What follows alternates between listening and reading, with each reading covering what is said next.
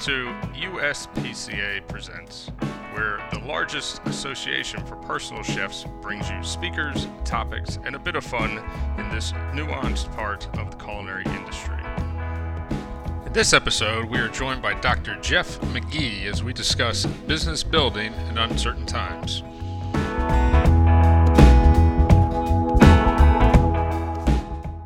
Well, good evening, USPCA members. It's Larry Lynch here again for another one of our twice a week, pretty much twice a week uh, webinars. And I'm really excited tonight. For those of you who've been around for a while, you might remember a couple of years ago, Dr. Jeff Magee joined us for a phenomenal presentation as an opening keynote, talking about all the things we do with sales that can happen. And, and quite frankly, as we've talked about over the course of the last several weeks, there's no time more important than now to rethink your business, to think how you're going about it, to think how you're going to reach your markets you know, I've shared with all of you that the, the one thing you don't want to ever do is come across as looking like you're leveraging a pandemic.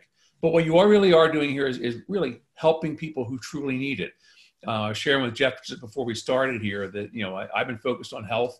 I think I shared with some of you that uh, I bought a Peloton for Helen for Christmas. Uh, I'm on now ride, one, ride 148. She's on ride three. So that just shows you where Christmas presents go. But knowing the importance of health in, in this crisis is really critical because – viral transmission happens more rapidly when your health isn't there. And a big part of health is eating right.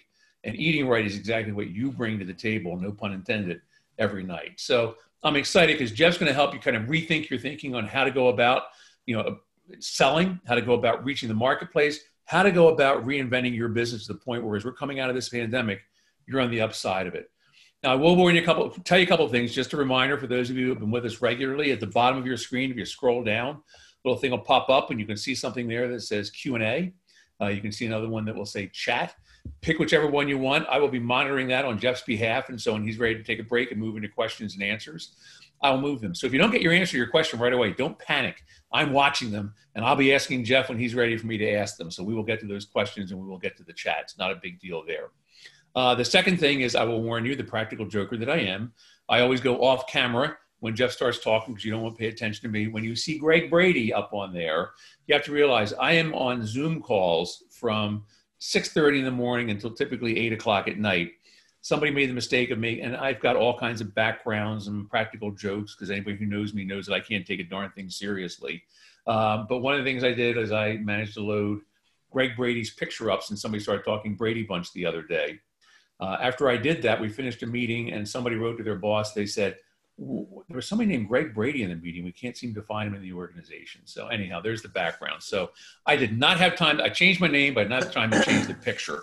So you have to put up with Greg Brady. But at that point, I am excited to welcome my good friend Jeff Magee. And Jeff Magee, our USPCA members are all yours. Thank you, sir, very much. Appreciate it, Larry, aka Greg Brady. So if you're joining us and you don't know who Greg Brady is, you just dated yourself. For the rest of us, welcome my name is Jeffrey Magee, and at the end of this, we'll do some Q&A. And as well, if you want to follow up with me, my email address is my name. So I'll get that out of the way right here at the beginning. So it's jeffrey at jeffreymagee.com. More than happy to share any ideas with you offline as well to kind of help you to move your business forward. So today, what I want to walk us through is just some simple, quick ideas. Uh, primarily, I was really kind of asked to focus more so on how do we as for some of you, most part, are solo practitioners. How do we, in essence, move our business forward? So, a little bit about me, and we can make the slide deck available to you uh, a little bit later as well. Larry has pretty much framed it. I work with lots of small to medium sized businesses, and I've had the honor over the past 30 years of working with some of the bigger businesses as well. But the first tool I want to share with us tonight, today, is called the Quadrant Manager. I think one of the things that, that uncertain times challenge us is to be very focused on being productive versus being busy. What really matters at the end of the dust storm of any given day that's going to move your business forward and help you to deal with the challenges as you go through any given day or night of your business. So, there's a model that I created many years ago called the Quadrant Manager. Um, it's a favorite of most of my clients, and uh, it's a tool that Larry's asked me to kind of bring back. So, I want to share this concept with you. You can use it mentally, you can use it physically. You can ITize this idea as well. But once you understand the quadrant manager, then we can go back to part of Larry's introduction, which is we can plug in some marketing and sales techniques or strategies or action plans to help us to move our business forward on a regular basis. So the quadrant manager helps us to, to really focus on the amount of time we have every day and really channel to make sure what we're doing is the most productive activities we can do. So major difference between being productive and being active. One of the, the items of our business that we have been producing for over 30 years is a magazine called Performance. And Performance Magazine allows us each quarter to really engage some of the most powerful personalities globally and either interview them or to get them to pen an article unique for our readers, almost a half a million in size, on success and performance. And one of the things we notice about every one of them is that they are very productive at what they do, not active, but productive. So let's talk about how to help you to become more productive. Let me pose three questions to you. I call this I call this concept prime time. If you're taking some notes, you can just write down prime time. And let me pose three questions to you to help you to calibrate what you do starting tomorrow morning as we record this at the end of the day on the East Coast of today. So the first question I would pose is professionally speaking, do you have your best energy, greatest energy, most energy in the AM hours or PM hours? Not a trick question, very simple. You should be able to answer that. So number one, write down AM or PM. Do you have more energy, your best energy in the AM hours or PM hours? I know a lot of what you and I do is not traditional eight to five work, but just for sake of discussion, let's say eight to five. Are you primarily a, a person who has your energy between 8 a.m. and noon a.m., or a person who your energy really kicks in at noon to 5 p.m.? So, however you want to frame it, a.m., p.m. So, once you frame question number one, number two is important. Now, put the hours that is the norm that represents that window. So, are you a.m. or p.m.? So, for me, I live in Las Vegas, Nevada, Pacific time zone. I'm an AM person. My normal first podcast, webinar, or sales phone call is typically at 6 a.m. Las Vegas time, Pacific time. So if I'm working at 6 a.m., then my AM is going to go from 6 to noon because that's the norm. It's not a not an exception to the rule, it's a norm. If you're a PM and you work until 8 or 9 at night as a norm, then you're going to put from noon to 8 or 9. But we're getting somewhere in this model here in a minute. So first answer, AM or PM is your norm, routine. Second, define that letter. Third is how you figure out prime time. And this is how you're going to double down and grow your business.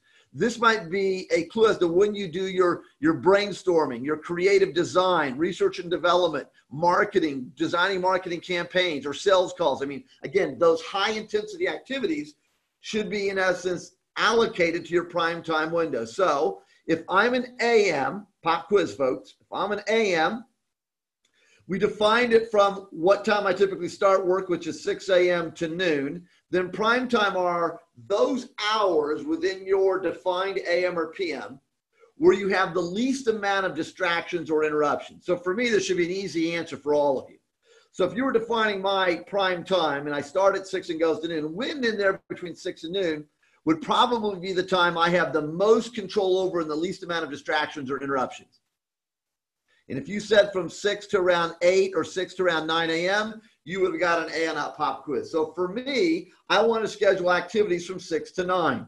So now stay with me here for a second because again, you can change the model any way you want, but think about if you're at the receiving end of a phone call from Jeff Magee, or you're at the receiving end of an email marketing piece from Jeff Magee, or you're at the receiving end of a message on LinkedIn from Jeff Magee, and I'm wanting to connect with you, and you're in the middle of the United States, or you're on the East Coast, and I were to say to Larry, Larry, you know, I, would love to get back on a phone call with you and visit about some of your challenges and needs that you've shared. What's a good time in essence next week? I can reach out to you anytime, Monday through Friday at 6 a.m. Pacific time. What works for you? See, knowing that he's going to be basically three hours later than me, 9 a.m., imagine what that does to his psychology when he sees me willing to, in essence, reach out to him and have a Zoom call or a phone call at 6 a.m. So, again, that helps you to put yourself into success mode. So the quadrant manager concept I'm going to share with you next starts with an understanding of this window here. And if you back up and study any successful person, athlete, entertainer, celebrity, business entrepreneur, executive, anybody, what you'll recognize is that whether they call it prime time or not, they understand at what time of day do they schedule certain activities that they're going to need to play to when they have their most energy. So prime time is mine and it sets that stage. So if I take that mindset, now I can plug it into the quadrant manager concept. So here's how the quadrant manager works. Again, you can do this mentally. You don't actually have to physically write something out if you understand the theory behind the model. If you want to write something out, a simple blank sheet of paper, you could use this to keep yourself on track. When I'm done sharing with you the concept of the model, then I'm going to come back and I'm going to plug in a couple of specific sales things you and I can be doing to significantly increase our productivity. So here's how the quadrant manager works. Years ago, I'm working with some clients, and the challenge they put in front of me as a leadership coach was Jeff, looking at our executive team, what's your observations as to how we can become more productive? There are times that we seem to get distracted, we seem to get scattered, we seem to get diverted onto other projects that, while important, at the end of the day, we're not critically as important as what I needed my team to be working on. So, how can we get focused? I started watching what we do. And what I recognize is that everything we do falls into one of four work products. So, any time management tool you use, whether it's electronic as a time management tool or whether you're old school and you're using a day planner system, any tool you use, there's three basic steps. I'm giving you the magic key right here. So again, you get the slide deck when we're done. You're watching it right now. You can shoot screenshots of it or if you're taking physical notes. But any time management device, in order for it to yield significant ROI, step one deals with the work product that you write down. Number one, create the template. So whatever the template is, it has to be designed so that it manages the correct workflow. We'll get to that in a minute. The second step, now here's the real secret sauce. The secret to maximizing time is no numbers go down on any instrument. No numbers go down on the to-do list or whatever it is you're using. The second step is you put the critically important work products down into the system. So you place the entries into whatever the template is you're going to use. Once you can isolate from your head or all the other lists out there, all the things you need to do, and you put them down on the this system, then you look at those, and step three allows your brain then to chronologically look at what's down and put it into the right level of importance because the first entry may sometimes be number one, but your first entry may actually, when you look against the other items written down, you may realize, wait a minute, number one is actually number three, and I can start to put things into flow chart. So the concept of the quadrant manager, there's steps. There's steps.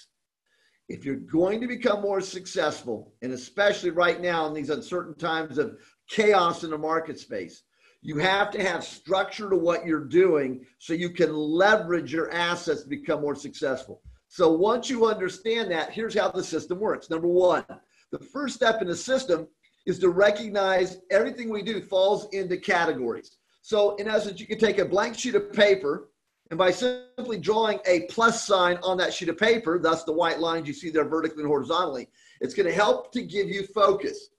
Because in any order you want them to go in, we are going to have a list of things on any given day. They're going to be the things you need to do, that old traditional to do list. So there's always the to dos. But then also on certain days, there may be a to call list, people you need to call, whether you're initiating the outbound or it's the call because you're following up with someone to call. Then on any given day, there may be to see. And again, in some environments, a lot of us have been kind of shut down with stay at home orders. So this quadrant may or may not be as big as it used to be. Ah, but with visual communication. Think about all these visual platforms, you know, WebEx, GoToMeeting, Skype, Zoom. So your to see column might actually be pretty large in any given day. So everything we do on any given day falls into either do, see, call, or write. You, you write a contract, a proposal, an RFP, you're sending an email, you're following up with someone. So that's the flow. So to use this prime time concept, you then back up and say, okay, so if my best energy is in the morning, and look at all the things I need to do, see, call, write, then step one is you create the system. So I've just simply created the system. Once you create it, now you place entries into it. So you can create a list of, you know, what's the item here that I need to do? And you put up to and never more than three entries. That's the secret sauce, folks, to step two. So step two is the entries. You never put more than three items to a quadrant. Think of it this way. Because I hear some of you right now saying, wait a minute, Jeff, this is not realistic. Yes, it is. If tomorrow you could only do three things, you could only start three, work on three, or complete three because of unexpected crisis or problem or urgency that interrupts you at 11 a.m. or at 3 p.m. What are the top three most important? So the way you psychologically drill down to get to this concept and use this list in the rules of three is if I could only work on, start on, or complete because of unexpected urgencies, crisis, or problems. What are the top three to dos to focus in on this list? You can still have another list with the other 18 over there to call. If I had 17 people to call tomorrow, because of unexpected crisis or urgency, which of those 17 would rise to the level of being the three most important? They go down. Because think of it this way, folks. If you actually had three action items in each of the four quadrants, you now isolated from the world of busy to what's most important to take action on. And now you've identified the 12 most important action items on any given day. Most people, and a couple of you might be the exception to the rule, but most people, if we had a videotape of you for the past week to 10 days or the past 30, 60, 90 days, most people get one or two important things done in a quadrant, or maybe one or two important things done in each quadrant. But what happens, they get distracted and derailed on other items throughout the course of the day. And sometimes those things that derail us might be going back over to the Peloton for Larry's 148 rides that he's had in the last, uh, you know, four months. Now he's in good shape and doing a lot of work, so we'll let, in essence, you know, Greg Brady off right now. But some people, the reality of their day, and especially when you're a solo entrepreneur working from home, you can get distracted with dealing with the pets, going outside, going for a walk, doing the laundry, watching, you know, some people on TV in the middle of the day bitching about life because they're getting paid to do nothing really. But you and I are not getting paid if we don't have a job. This brings you back to focus. So, step one, you create it. Simple plus sign gives you the four quadrants do, see, call, write. Step two, you put entries into it. Now, once you have the entries, Step three then says, okay, so now with this quadrant manager, we've done step one, we've done step two. Now we're going to go back and we're going to prioritize the quadrant. So now you look at the item that you had listed. See, back here, we don't have any numbers. Now we can go back and put numbers beside them. So again, we have them in normal chronological orders of one, two, three in each of these. But if we back up and just look at the entries, again, you might say, okay, I look at those entries. Maybe my first entry here is a number one under to do. If I look at the second entry under number to do, and of those three, maybe that's a three. In the last one, in third order, maybe that's a number two. So you put the numbers next to the entry as to its level of importance. Again, now if I were to ask you the question on your to-do, zeroing in on just those three you've isolated from what might have been a larger list to start with. If you could only work on one of those to-dos because of unexpected problem or crisis or urgency, which one's most important? See, the beauty of this quadrant manager system, folks, is it helps you to drill down from a ton of work in any one quadrant. What are the top three most important in each of these four? Because our work is cyclical. And if you work all the ones, then you go to all the twos and you go to all the threes, you'll pick up significant momentum in what you do out there. And so you want to stay focused on this quadrant manager. So let me hit pause for a second, Larry, and bring you back in because I want to now go back and I'm going to share some specific things that you might do, see, call, write to help you to start selling more effectively. But before I log in some examples, let's hit pause in case there's any questions or Larry wants to add any perspective himself. So, well, I have to defend my my Peloton rise. We'll do that later. that said, no questions yet. But one of the things, Jeff, that I, I was thinking as you're talking through all this I think this is an important thing to emphasize with, with the members is the whole concept of, of, managing time and getting things done. You know, I, I, think personal chefing has a tendency to be hectic in and of itself. I mean, you're going to somebody else's house, you're shopping for them, you're doing all this. So, so sometimes time's not your own. But I think we all suffer from that in some way, shape, or form. Um, you know, to your point earlier, uh, I actually don't leave this crazy little room. I'm in here from you know, early in the morning to late at night. I would love to go watch some TV. I would love to go put my feet up. In fact, I usually get up and when I can sneak off of a Zoom call, just do some stretching for a few minutes. So my 148 Peloton rides by three months, not four. Um, I've, I've actually had that some fun with you. Always give me, give me. I know, time. I know. But I'm thinking that as we do this, you know, from a personal chef's perspective, I, I, think why is this important? Because when you think about the, the, the naturally chaotic structure of a personal chef and realize that a lot of our chefs come out of a more structured environment. I'm working in a commercial kitchen and or in a restaurant kitchen where everything kind of is, is, is, a little bit more static. It's not as much fun, but clearly a little bit more static. Now to this somewhat more chaotic world. So maybe one of the things you could touch on while waiting for questions is why is this so important for a personal Absolutely. chef in order to drive their business? So again, some of the statistics that a lot of you are probably already tracking, and that is right now coming out of this you know, pandemic time period, it's estimated that upwards of 40 plus percent of all the traditional restaurants that are out there are not going to be coming back. They're gone.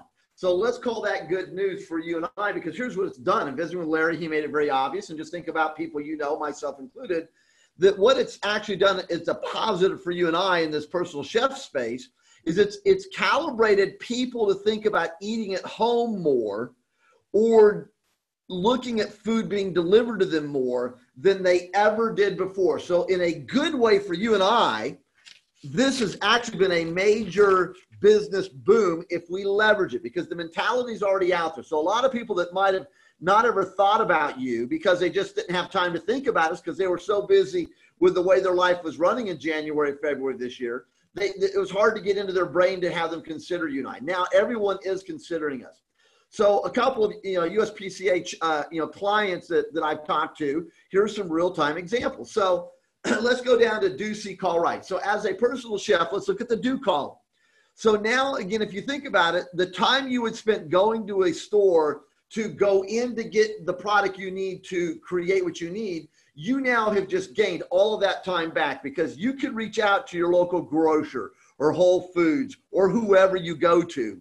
And you should be establishing a relationship with them so you never have your time wasted going into that store again. You know what you want. You should be able to email them, text them, or call them. Here's what I need. Here's what I'm going to come by to pick it up. So that could be a to do, which is you need to make sure you have online you know, it's almost like the world of virtual assistants that a lot of the business world was using before the pandemic. Now, a lot of people are very comfortable with this concept that I could actually use someone that I don't physically know that can do work product for me and save up my time. So, one of your to dos could be establish, in essence, those virtual connections of how you're going to get the product you need. That could be a one to do. You might also recognize, wait a minute, just like you know, we have different, you know, Uber Eats and etc. that's delivering food from restaurants. I know, bad word for a second, but we could capitalize on the same thing. Say, well, wait a minute, I don't actually have to drive and deliver it. Sometimes you do because you're the product, but maybe in some situations where you establish a relationship and you you've already been there enough that you're just uh, delivering the product for them to take in don't in essence you know utilize your time on drive time. You could outsource that. So the to-dos could be we might look at how we become as a solo business practitioner work and operate like a international global multi you know business that has outsourced all of these arms. That's one. So that's a great point that larry's asked you know in terms of seeing we might look at the marketplace differently to write how we engage it so i'm going to give a couple of very specific sales strategies we can plug in here as well but that would be one immediate response back to larry's question in terms of how we you and I, you, how we should be looking at the market space differently, how you could do this quadrant manager. To call, again, what time of day is the best time of day to call to reach people that in essence is not going to interrupt during the day when maybe you might be needing to see people. Again, you could even start looking at this from a standpoint of, again, YouTube has become a lot of people's marketing buddy. So again, the other beauty of right now, and there's pros and cons of my next statement. But one of the beauties of right now is that so many people are doing podcasts. So many people are doing YouTube's informational pieces. So many people are hosting Zoom calls. Lord even made the comments like he's connected on Zoom from sunrise to sunset. The people recognize you don't have to have a studio background or a space that looks 100% professional for what you do. And so because the world's also been calibrated in the past two and a half months to now accept that. I mean, if you're not, and some of you are, but if you're not maybe just posting, you know, again, go back to you know creating some chef videos how do you you know create healthy snacks from what's in your kitchen that could be a two minute or five minute or ten minute zoom video you could do you've got a, a good you know iphone i mean you can record video on your phone for that matter that is good enough for what you need. So look at the to-dos differently of how you get your message out to the marketplace how you reach your current customers. I'll talk about that in a minute and how you do your business more effectively. But take a step back. All i've taught you with this instrument here is how to be more mindful of the time you have every day so we're not misusing it or wasting it. Quit spending time on low impact activities that while it might consume a lot of your time, they're not productive activities. So that's one of the ways I'd speak to this. And then let me go on and I'll start to share some specific cell ideas. So we've been together for almost 30 minutes. First power item is your prime time.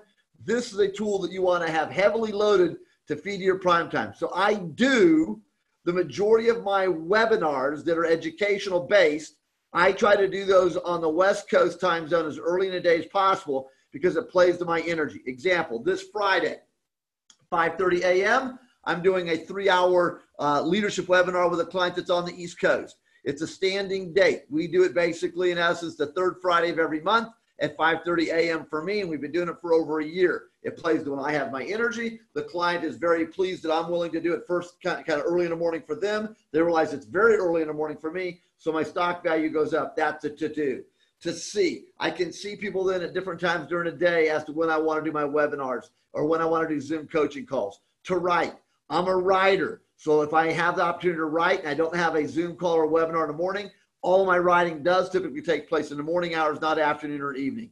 So again, to call. So if you were to go to my website and schedule a meeting, I only take meetings three times during the day 6 a.m. Pacific, noon Pacific, and 4 p.m. Pacific, because those are the three times of the day that I can not have to worry about trying to schedule and change something with other people. So I can do my other calls at 7 or people a lot of times don't want to meet at noon. So that's the way I can smoke them out. If you don't want to talk at noon, you must not be too serious.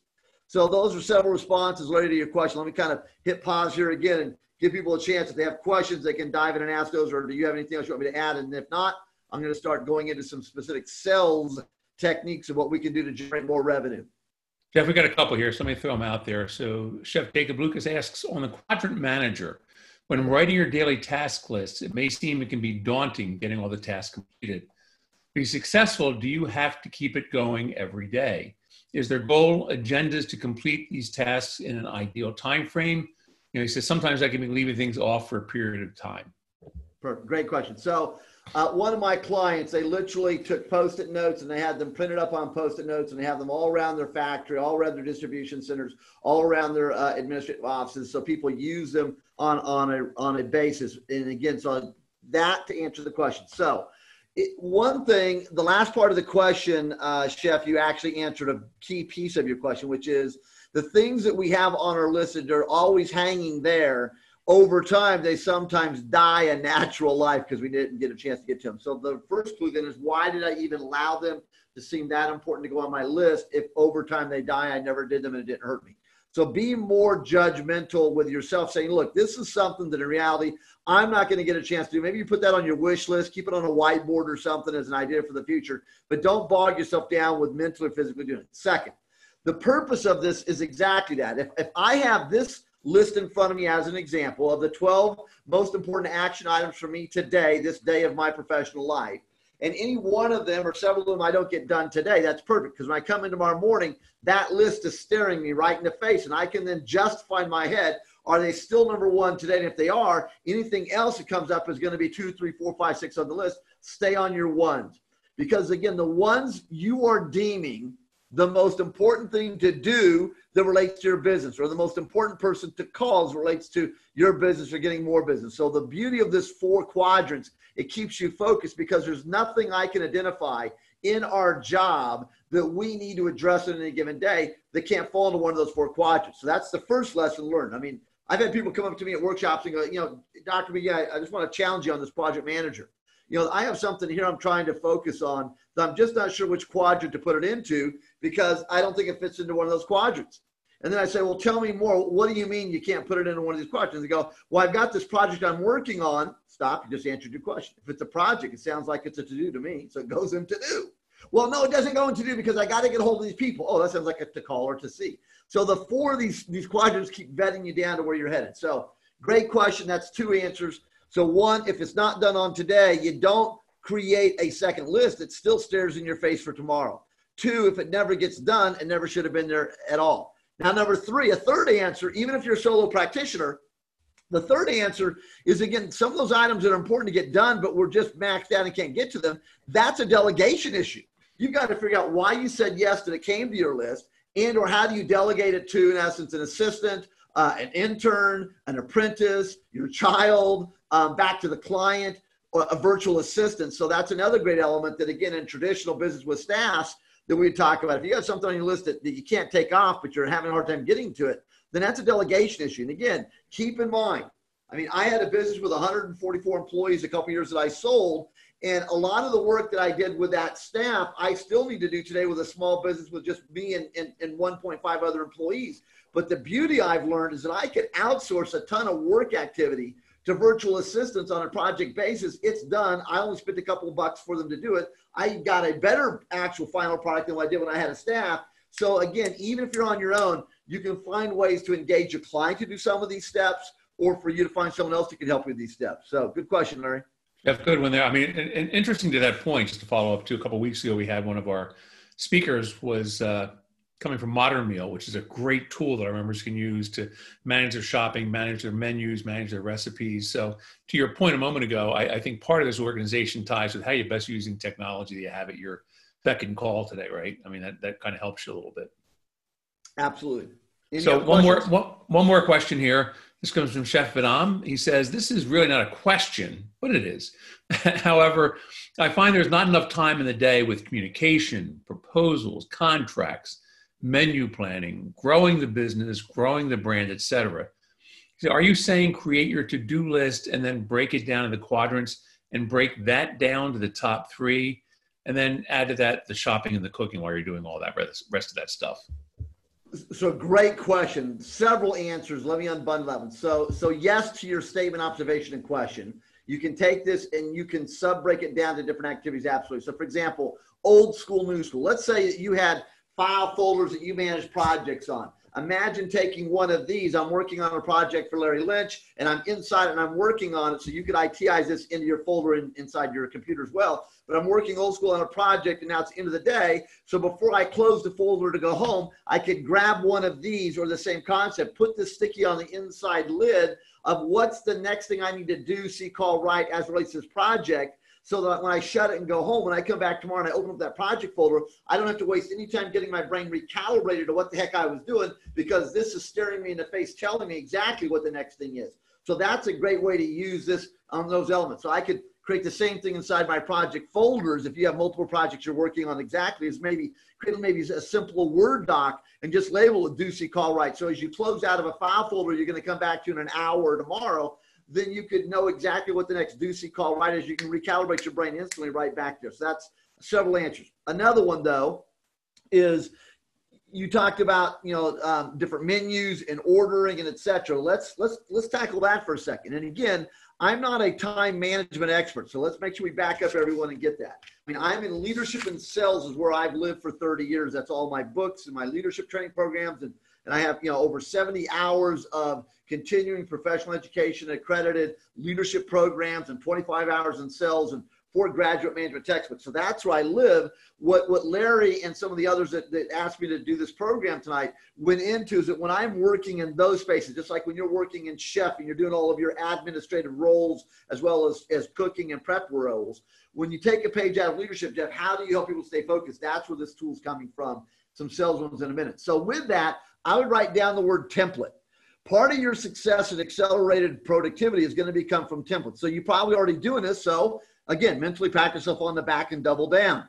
But again, when you create a meal plan, you should never, ever be creating a meal plan from scratch. You should have a template that you just copy paste and then tailor it to that client's needs or that product needs. So a template, you're ordering products from different people, you order them from online or whatever, you'd have a template that tells you, I need to order this, this, this, you know, whether you're putting it in, you know, uh, you know, milk, dairy products, etc. I mean, you create a template. I mean, I never respond to contract requests by starting from zero. I, I copy paste the template and away I go. This week alone, just like you, I'm working on 9,000 things. A pop up text comes in from someone from North Carolina saying, okay, Jeff, you know, I need a quote on this so I can, you know, submit it so we can get it approved and then send an invoice. I just pulled up an invoice change the word invoice on the top to quote. All of the information in the middle is going to be the same anyway. And then instead of t- you know at the bottom pay by credit card or paid by credit card, I just talk about you know uh, you know um, I accept credit cards or wire transfers or you know a check. I mean, so I just changed the language so it didn't sound like an invoice; it sounded like a quote. I saved it as a PDF and hit send. And that literally took less than two minutes to do, and I hit sent back to the gentleman in North Carolina. He said, "Perfect, absolutely perfect." So I didn't have to recreate something. So your success in business, period, but especially now, is the word templates. So create templates, find an assistant. I think a lot of what eats up your time as a chef, we have to use the, the positives coming out of this pandemic to reinvent. That may be another word for everyone to be writing down. Reinvent how you do everything. Whatever you were doing in February of this year is, is only 50% of what you should be doing today. Because in February, the world was not shut down. In March, we started getting shut down. In April, we were shut down. In May, we've been shut down. So in June, we're going to be shut down in some places still. So go back to before the pandemic and think about everything you were doing that was working. What will still work today, double down on it. my coaching advice. But what will not work today, you've got to let go and look for new ways to reinvent and repurpose yourself. And I think as chefs, the world has been delivered to you on a freaking platter because now everyone is looking at how do I eat healthier or eat faster or eat better at home from what I can do. So you should be selling meal plans. You should be doing videos. You should be having, in essence, your own Zoom calls and inviting people to your program. And, you know, whether you're doing wine tasting and food or you're doing water and food or whether you're doing food. And, I mean, just be creative, create your own, own connection. Partner with maybe some of these vendors and suppliers where you buy stuff from. They're now open to listening to you, but when they were not open to listening to you in February, you may be able to partner with some of these places. Maybe you can go into a, a food specialty grocery store right now that in essence where you can in essence videotape you creating a product and, and doing that chef's thing that they sometimes would have done in the past at, in grocery stores. Now you can make it a norm. So uh, great question, uh, Larry, and there's a lot of answers to that. So recap. Yes, use it as I taught it. Yes, you can break it down and apply it to specific projects. Yes, you can put it into, in essence, electronic file folders. And yes, you can use it to help you to find ways to outsource some of your workflow. And one more, well, actually, two more pieces here, Jeff. I'm going to turn it back over to you. Uh, Chef Jacob says, Thank you for this response. You covered everything on this great detail. So that worked. I, the other thing I wanted to point out, which I think is always important to remember, is, and I think any of us that are in a business where we have a comfort level with the, with the craft that we do, whatever that may be, is that we like to work uh, in our business because that's where our comfort zone is versus working on our business. And that can sometimes come across as a, as a trite statement. But the fact of the matter is, success, being successful in our business really comes from working on our business. And I think that's what you're, and I think as you get ready to go into part two here is really what you're, you're emphasizing is that, you know, we, we can't get to the in our business piece if we're not really good at on our business. Would you agree with that? Absolutely. And that is a great transition. Any other questions? That's it for now. All right, let me take what Larry just said, folks. That's exactly a brilliant transition. So let me edit this slide on the fly, as they say. So, what I would encourage you to do, so in the spirit of what Larry just shared, then I would challenge you that only two items in each quadrant should be your daily work activities of things I need to do, see, call, write as it relates to work. So the chef with a question a minute ago about looking at all my you know work for the day, whether it's meal planning or shopping or preparation or etc. Only two in each. So that leaves two, four, six, eight.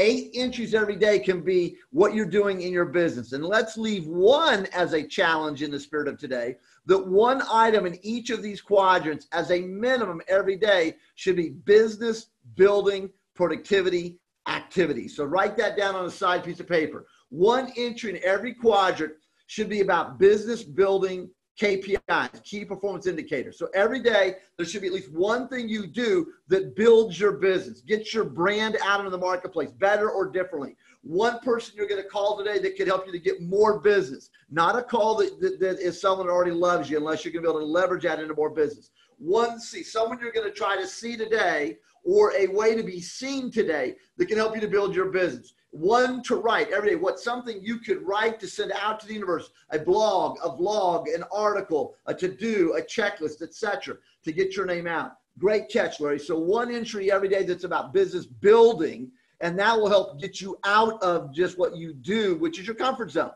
Again a chef owned and operated restaurant where that chef has a little bit of entrepreneurial capitalism dna is going to survive this pandemic the chef owned restaurant that is someone who loves being the chef, back to Larry's catcher, working in, but you don't understand how to grow your business, those are the ones that are not going to be seen tomorrow. They're gone, they're dead.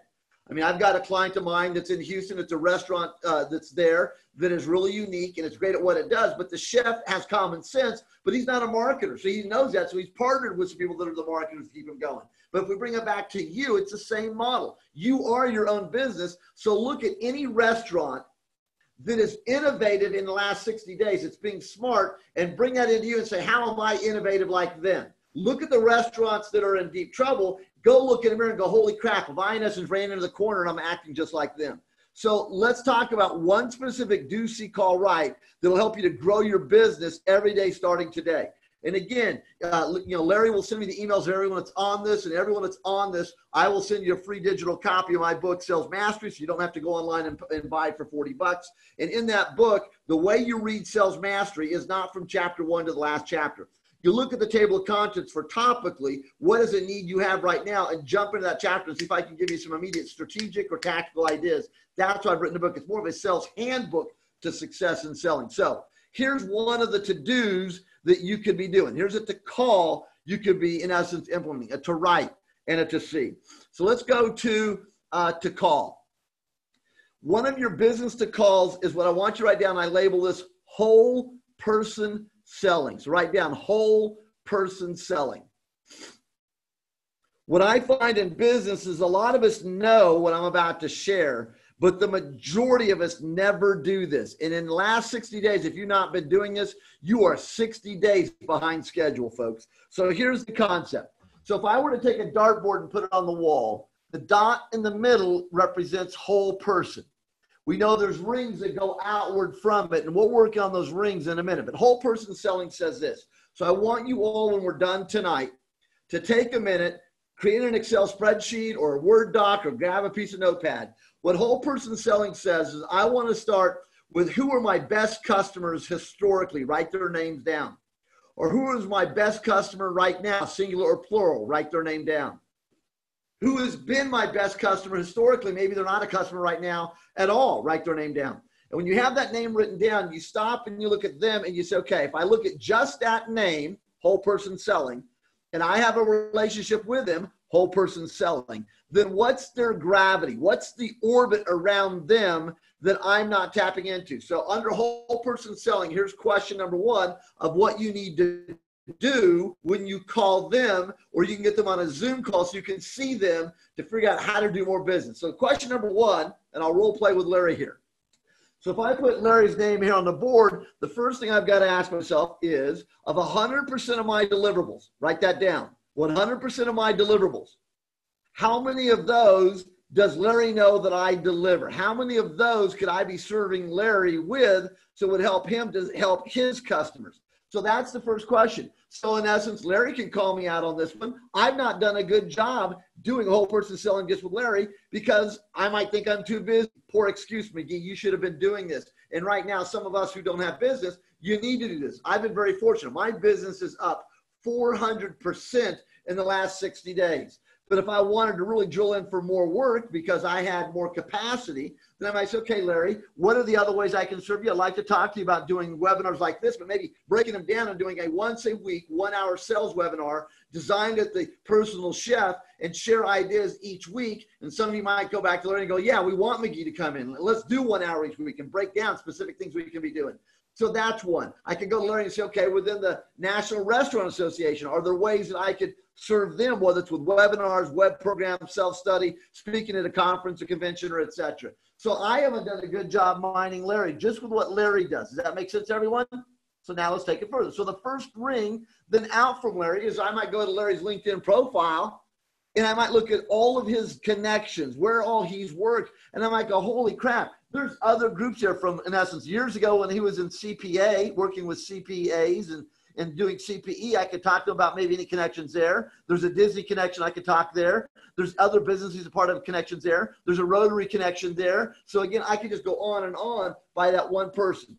So the beauty of whole person selling, folks, is I want you to create a list of maybe just a dozen key people that you do business with or in recent history have done business with. And over the next couple of days, I want you to reach out to them and see if you can get a Zoom call a visual call with people is much better than a phone call because you can see each other. It's more personal. It helps you to rekindle that relationship. And so you can talk about other ways to help to serve them. Ask them what are their needs? What are their problems? They've got customers. What are your customers' needs? What are their problems? And see how you can help them. So one thing under to do is we need to start strategically thinking about the concept of whole person selling one name at a time and connecting with an absolutely different ball game. Making sense? Let's go to to call. So what I want you to do under to call, so if this is one, two, or three doesn't matter, but if we want to start to reach our market space more effectively, then under to call, the concept is going to be the following.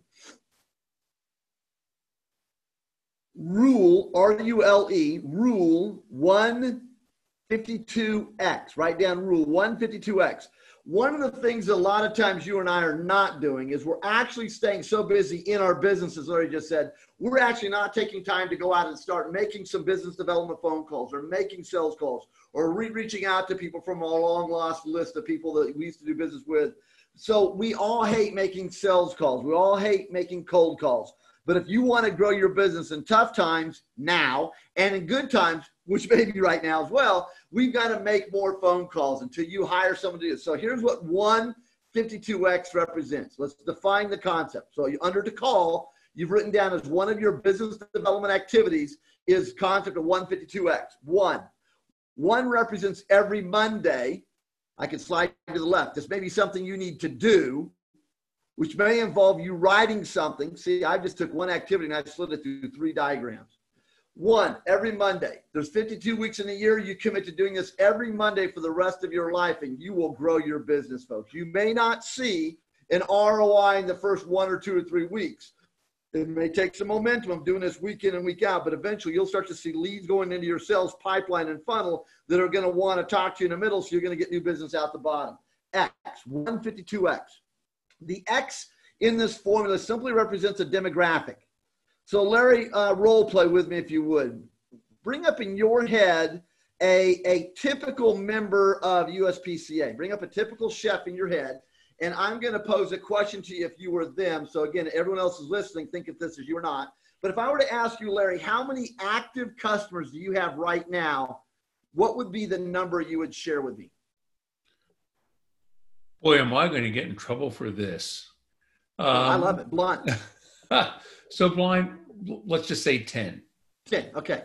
So if you're Larry and you have 10, here's what I'm coaching you to do this coming Monday. You might even do it tomorrow morning because this week is only midweek. Heck, do it now. But next Monday, I would say, okay, Larry, your, your model for next Monday is 152X. The X represents the demographic you want to re reach out to, or a demographic you want to reach back to you haven't talked to in a long time, or a demographic you haven't talked to ever you want to reach out to. So in this one, next week is going to be 15210 because it's going to represent current customers. So what you're going to do next week is you're going to set up 10 phone calls that you're going to make next week. And most of us hate making calls on Tuesday, Wednesday, Thursday because we hate the cold call. I'm going to remove the psychology of a cold call so it's never going to happen again. These are going to be warm calls.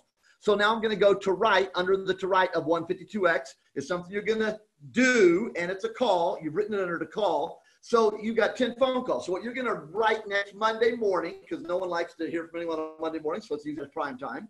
So unless you have something else to do next Monday morning, Larry's going to write an email to those 10 customers. It might be a letter that says, in essence, Jeff, I just want to reach out to say thank you.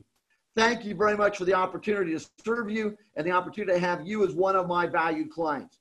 I know in these tough times, the last couple of months, a lot of people have been displaced and a lot of people are looking for work. And I thank you very much for the opportunity to serve you. Paragraph two. I wanted to share with you three other ways I might serve you that maybe you're not aware of. I also do A, B, and C. If you would like to talk to me about these, here's my number. I know you've got it, but here it is again. Please give me a call. I'm going to reach out to you this week just to check in with you, see how everything is going on top of what we normally do. And I'm going to reach out to you, Larry, this week to talk about these three items as well. Have a great week. Send. You send that email to those 10 customers because Larry set you up very successfully, guys, because he picked 10 active customers, is what he has. Now you're going to be able to hold yourself accountable to making phone calls to them this week so that you can, in essence, follow up on what you wrote and sent to them as the reason for your phone call because you're trying to get Larry up on the phone. It's not a cold call. If I call Larry up, I go, hey, I sent you an email on Monday. I'm already in the conversation. Because he says, yes, I go, what are your thoughts on A, B, and C, basically? I didn't get it. Well, not a problem. Here's what I thought I sent you. I'll send it later. The reason I want to talk to you. So the email gets you past all of those um, anxieties that you have to make a sales call. Larry, let me pose another question to you. So if I were to say, Larry, in the last six months, how many customers have you had that are not active customers right now, what would be the number you would give me? Wow. I guess it depends on how long you're in the business. Let's take an average. Let's just say 15. 15. I'm loving what Larry's giving me guys, because he's giving me some really easy math. And if your math is this math, don't be upset, ashamed, or embarrassed.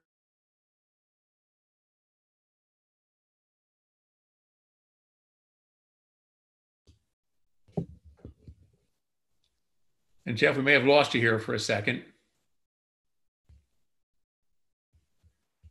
The wonders of technology.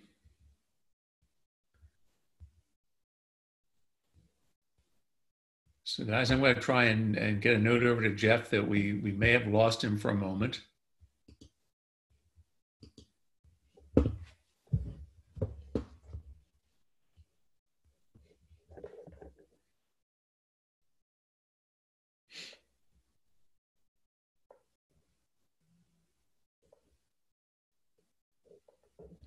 There we go. I think we lost Jeff, but he'll be right back. He clicked out, but that means he's going to click right back in. And again, I apologize to everybody for my Greg Brady look, but uh, at work this week, we just decided it was one of those things we had to have a little bit of fun with. And in this day and age, if you can't have a little bit of fun with the stuff you're doing, what are you going to do? Hey, while Jeff's coming back in, just just a reminder to everybody how important this topic is tonight and, and what it is we're trying to accomplish. Um, you know, we, we talk a lot about the things we do in terms of cooking and you know, getting out in front, new recipes, new ideas. And, and I know I'm one who talks a lot about this concept of working on your business rather than in your business because we all get so comfortable and it's so easy to do to kind of get fixated on the things that are the core part of our business. And then we struggle with the fact that, you know, it's harder right now to find a client or it's harder to get more information than you need otherwise. And, and that's, that's why, you know, some of these techniques and some of these ideas are things that, uh, that you can really use to bring to your business every day and, and begin to implement it. Because we don't spend a little bit of time in our, in our businesses every day working on them. You know i will even say that from a uspca perspective is that as we think through do what we're doing with these webinars you know when when covid-19 came around we had been you know working on the conference and thinking about things we're going to do in july and and it hit me like a ton of bricks that july didn't matter anymore.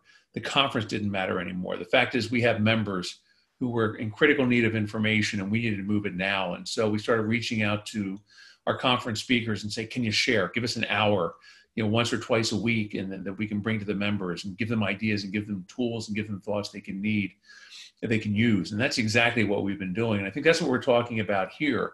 The day-to-day stuff that we do, you know, you know, following up on people on their dues renewals and making sure they have the tools they need and updating the website. Those are all very important things that that we have to do to keep you engaged. But these extra things like we're doing now and experimenting with, I, I still vividly remember you know, talking to the team and saying, I, I think we need to invest in, in, Zoom webinar. We had invested in Zoom meeting and the team was using it sporadically. And, and I said, yeah, but we got to take it a step further. And, and so let's make the, the financial investment in the webinar system and start driving this. I think it's a, it's a microcosm of what we've talked about for your businesses is, you know, how can we take that same concept? How can we move into your businesses? And, uh, and how can we get there? So some of the things we're working on. So waiting for Jeff to come back, which hopefully won't be long. Um, Chef Jamie just sent me a question. Says, "Are there guidelines for hygiene and cooking, and how can we ensure our clients' safety?"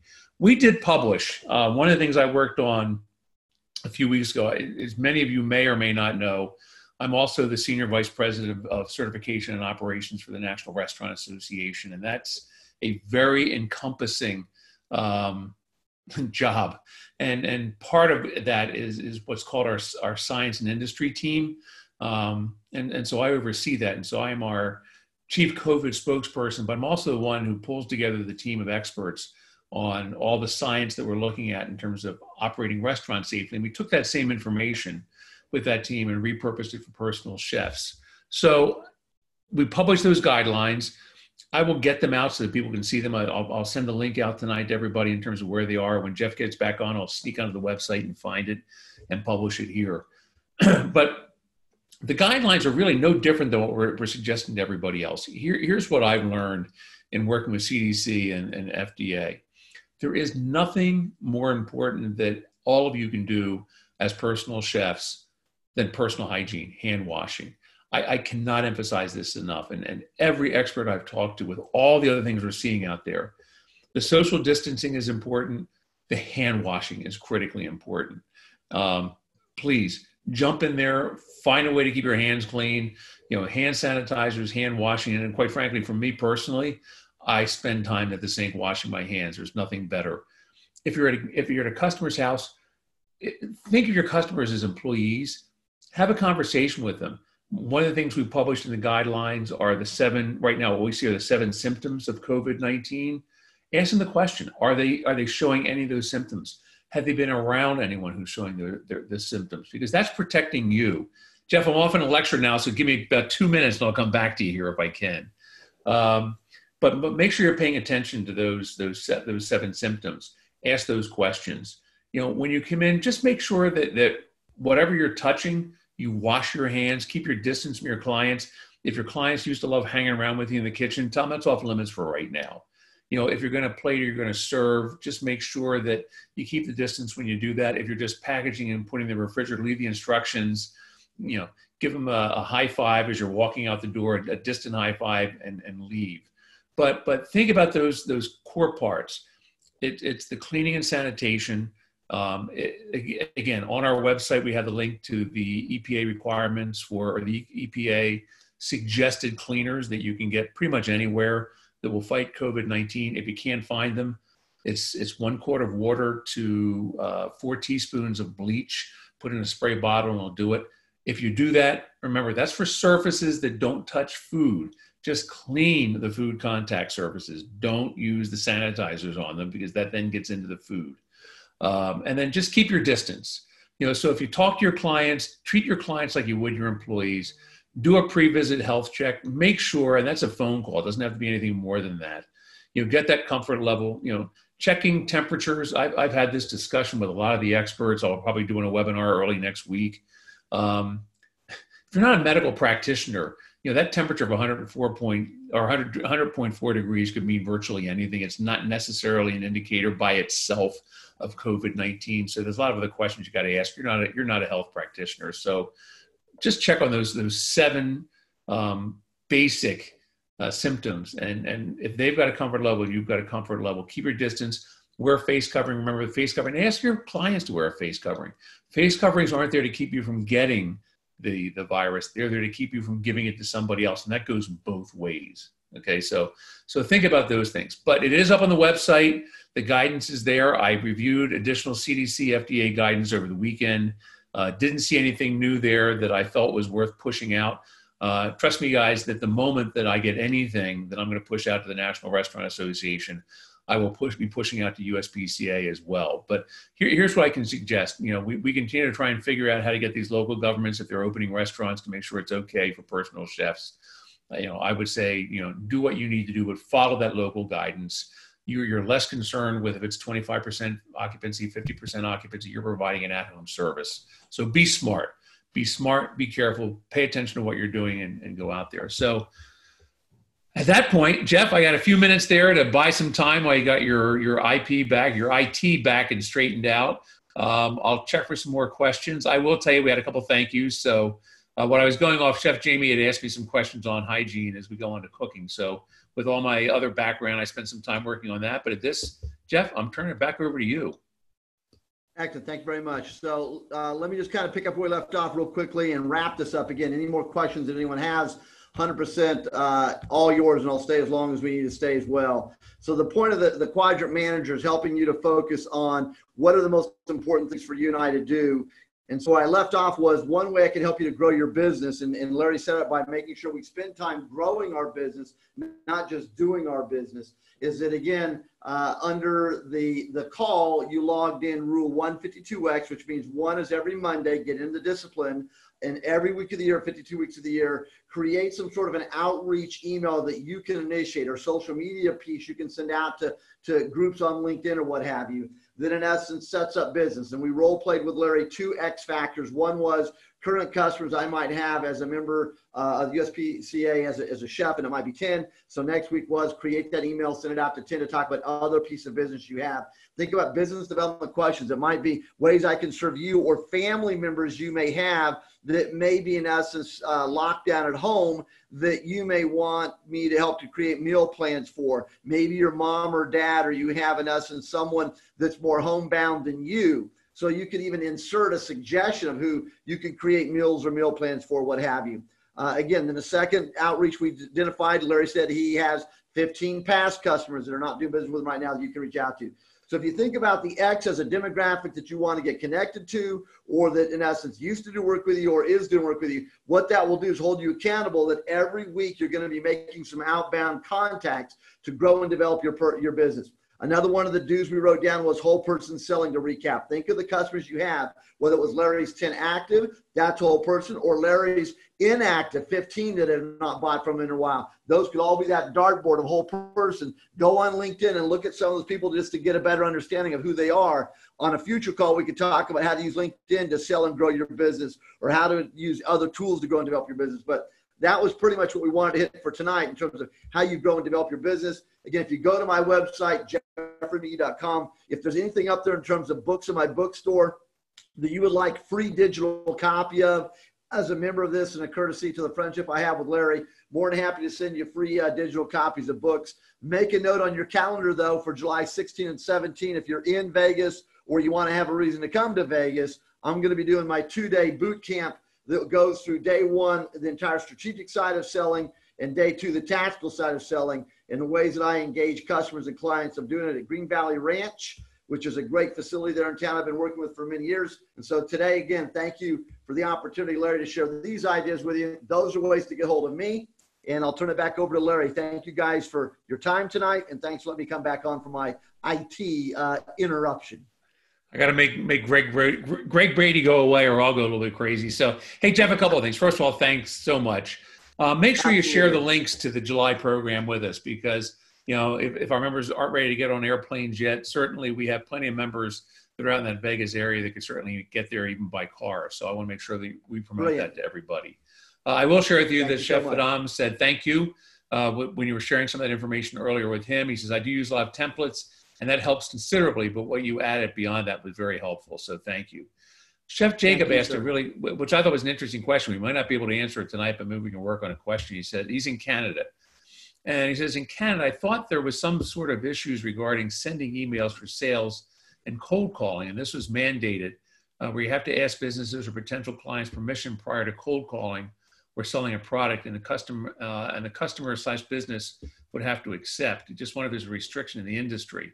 But I think I think what we were saying was you're not um, cold calling per se. You're really taking that 10 or whatever that number of customers you have and using that to begin to expand your business, right?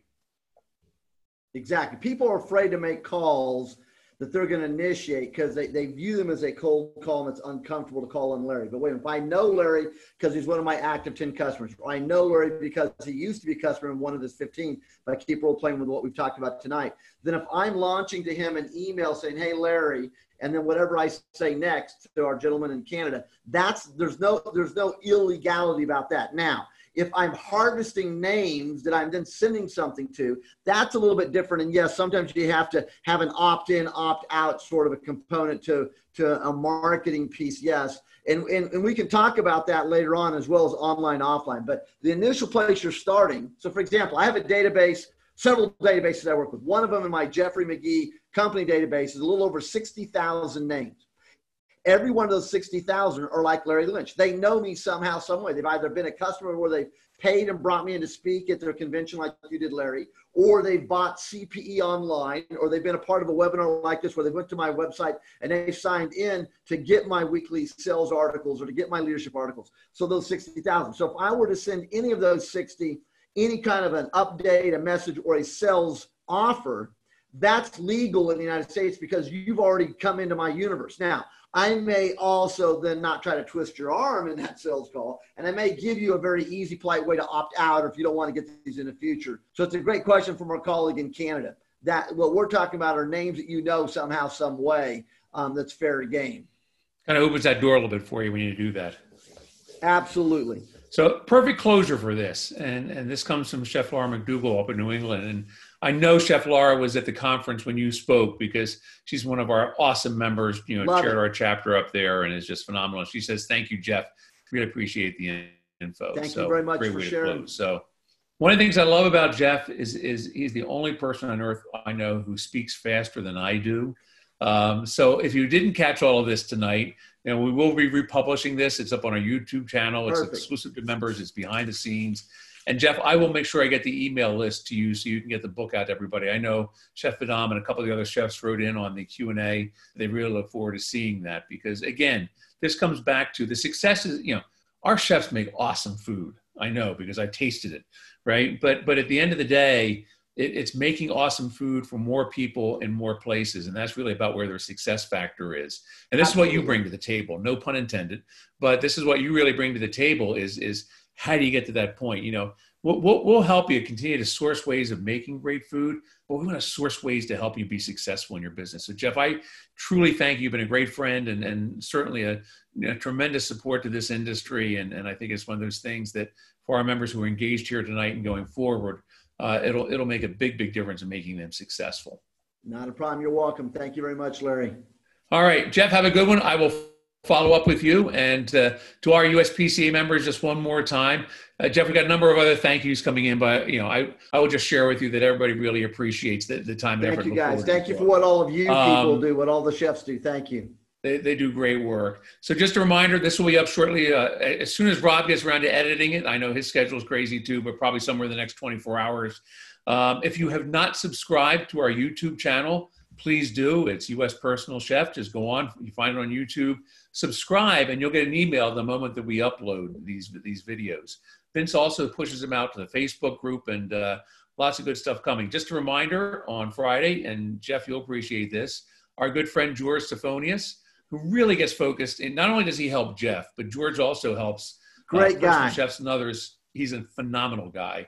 Really getting in there with some of the work that we do on on local marketing, and we really are local marketing. So, you know, George has some new ideas he's going to share on Friday. Can't wait for that. And then on Tuesday of next week, we have our old friend Chef Amadeus. And uh, boy, you know, Jeff, you want to sit in? Chef Amadeus is a hoot. He's a he's an award winner from television. He's based in Jacksonville, Florida. He's a hell of a golfer, um, but more importantly, he's a hell of a chef and and a good friend Excellent. of ours.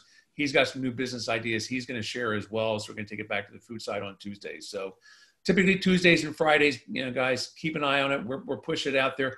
We are not stopping. We are here for our members. We're going to find new and creative ways to get information out there. And we are going to get on the other side of this COVID 19 thing uh, bigger, better, and stronger than we've ever been. So uh, we look forward to being part of that. So again, Jeff, thanks so much. And I wish very much. everybody a great evening. And uh, we'll talk to everybody soon. Have a great one. Bye bye.